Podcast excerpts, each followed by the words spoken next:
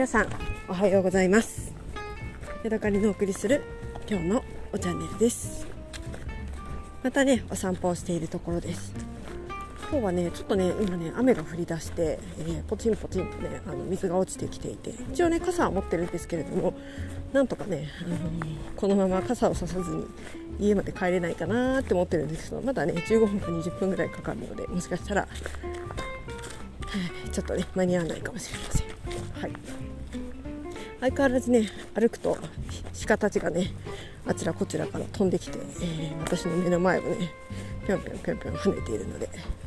可愛いなと思って見ています。さてさて、えー、車中泊をしてねフルーツ狩りに行ってきた話のね、あのー、続きをしたいと思います、えー、朝ね4時50分ぐらいに起きてえー、しばらくね車の中で過ごしていて8時からねフルーツ狩りがあの始まるっていうことだったので、えー、8時ちょっと過ぎぐらいに着くように、えー、出発しました。着いたのがね結局8時20分ぐらいだったかな。で着いてみたらね、あのー、なんか私初めてそういういちご狩りにはね今まで何度も行ったことがあるんだけど、普通のね、あのりんご狩りとかそういうのに行くのね初めてだったんですね。でついてみると、えー、なんかねあの農家の人の家のね入り口みたいな入り口というか敷地への入り口みたいな感じのところ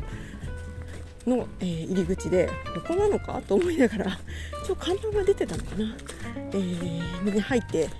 いくとねあの農家の人のその住んでいるお家があってその前がだだっ広い感じのこう空き地というか駐車スペースみたいになっていてそして、えー、小さなね、あの小屋じゃないけど屋根のある屋根で囲われた、え、受付みたいなやつがあってっていうすごくねシンプルな、えー、作りでした。で、ね、ちょうどそこら辺にあのご主人さんがいらっしゃって、えー、多分その人の息子さんと思われる人に受付をしてもらいました、えー、900円で食べ放題時間は無制限。そしてね小さいねバケツ。子供があの砂遊びで使うようなバケツをもあの貸してもらってそこにあのお土産分としてね、プルーンとかを積んでもいいよっていうそういう仕組みでした。なかなかねあのお買い得というかなかなかのコスパがすごいなと思って、ね、普通にあのーフルーツ買っても500円ぐらいとかするのにだからそれにプラス400円で食べ放題がついてくるみたいなね。なんか意外とあこんな安いんだみたいな。ちょっとすいませんっていう感じでしたね。そしてね、今取れている果物は何かっていう説明をしてもらってそしてそのね果物はここら辺に入ってますよっていうことを教えてもらって、えー、ハサミとそれから種とかをね入れる用のビニール袋を借りて、えー、スタートしました。まあ8時半ぐらいにはスタートしてるのかな。結構ね2時間ぐらいそこでねうろうろうろうろしながらねあれ食べたりこれ食べたりね美味しいものがどこにあるかっていうのをねあの探したりしながらね楽しみました。結局ね最初から最後まで私1人で他には誰もねお客さんが来なかったです。で結構ねあの敷地が広いのであの広くていろんなところにねその今の時期食べられる果物っていうのが何箇所かに分けて生えてるんですね。なので、そしてその木自体もねあのなていうのかな1箇所に固まってるわけじゃなくて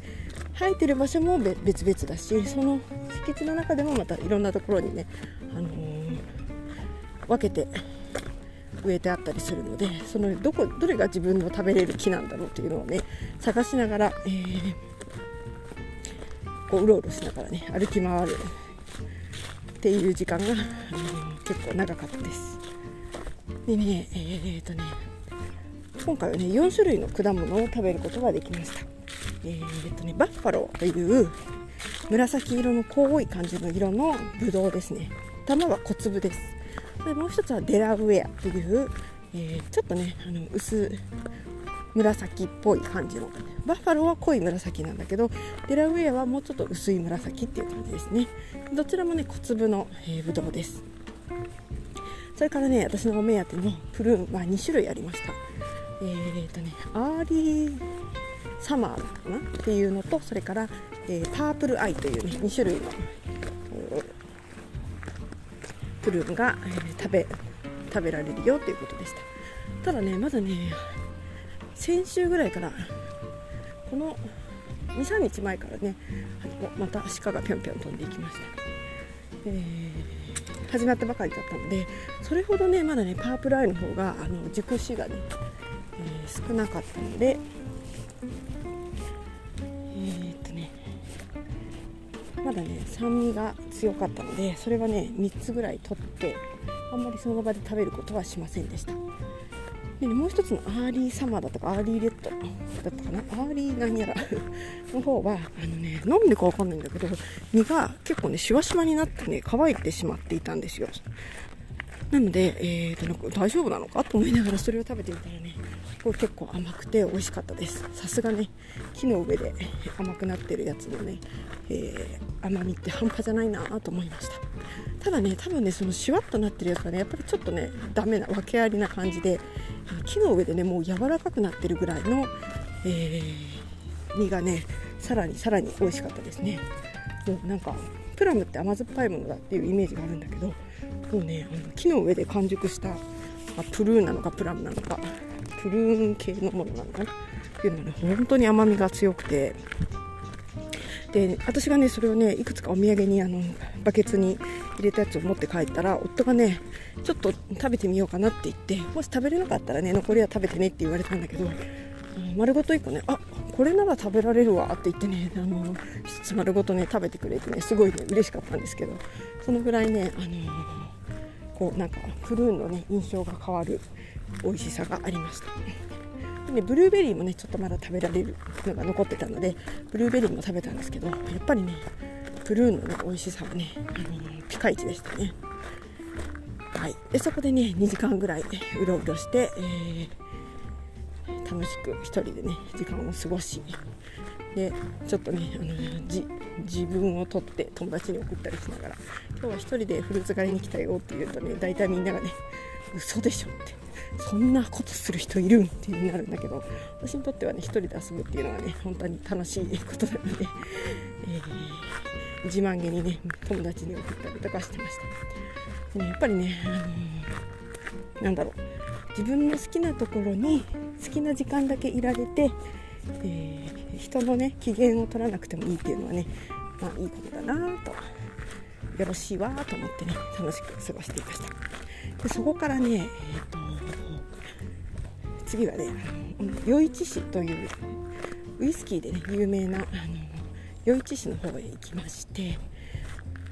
ね、そのね余市のねウイスキー工場のねあの横を通ったんだけどすっごくね雰囲気がいいね。なんかレトロな工場があってねすごく素敵でした。なんか中に入ってみたいなと思えるようなそんな工場でしたね。でね完全予約制って大きく出てたので私と同じようにねちょっと中見れるんですかみたいな感じで行く人が多いんじゃないかななんてね思いました。それからね、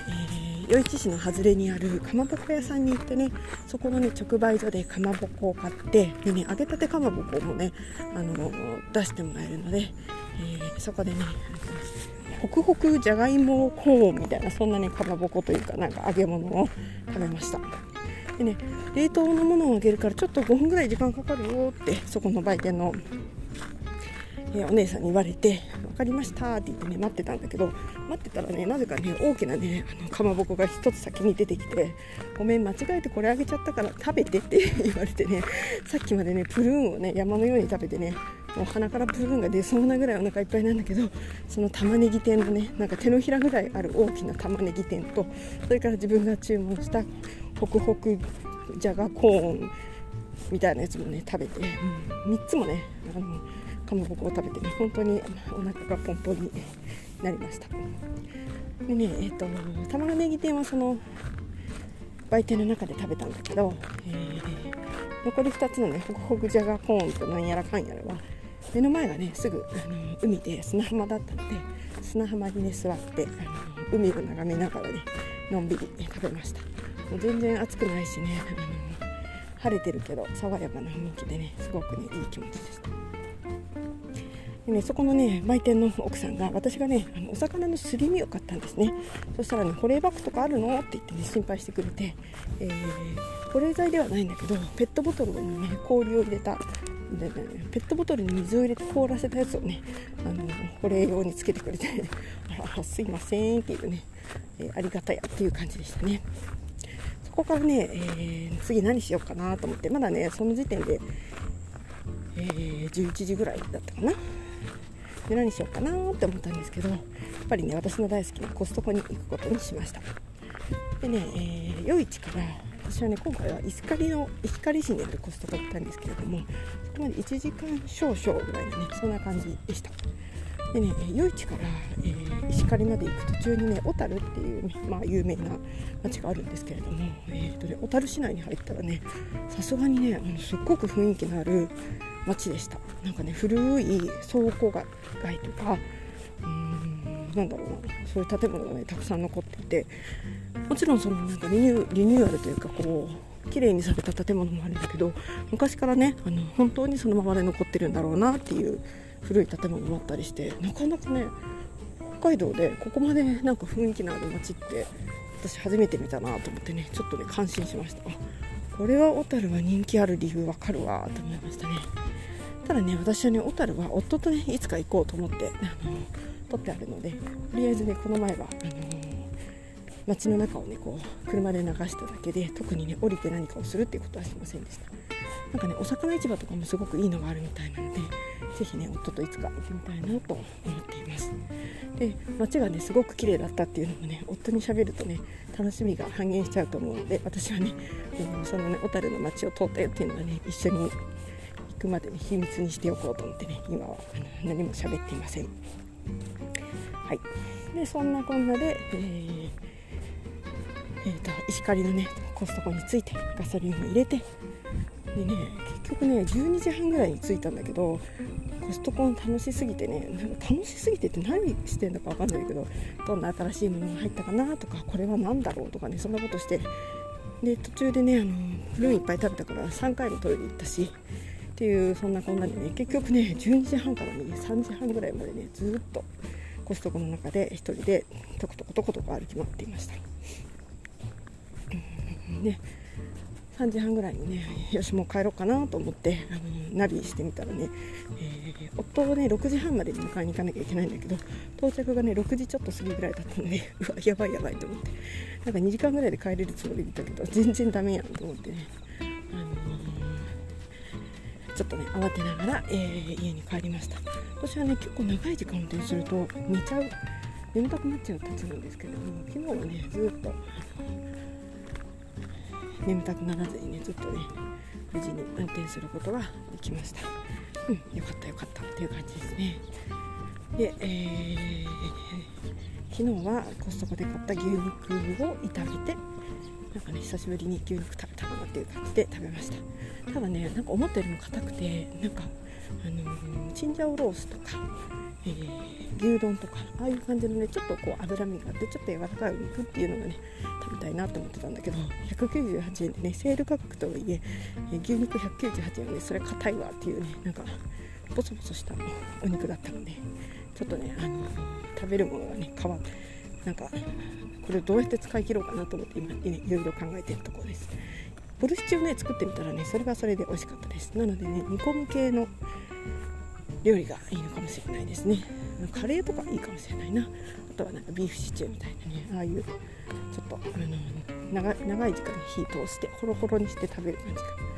いいかななんてことを考えています。はい。というわけで車中泊をして、え、フルーツ狩りを楽しむね、えー、泊旅行というのかな。すごいね楽しかったです。これからもねちょっとまだ、えー、9月10月？なんとか車の中で寝れる9月ぐらいはね多分寝れるんじゃないかなと思ってるので、えー、あとね2回ぐらい車中泊の旅をねやってみたいなと今ねふつふつと、えー、考えているところです。で早速ねあのじゃらんを買ってきてなんかね面白い、えー、行き先はないかなと思ってね調べています。ャコタン半島のねあの釧路じゃないしなんだ稚内とかねあっちの方へね行ってみたいなと思いますね。寒くなる前にね。はい、えー、というわけで今日はここまでです。また次回お会いしましょう。さようなら。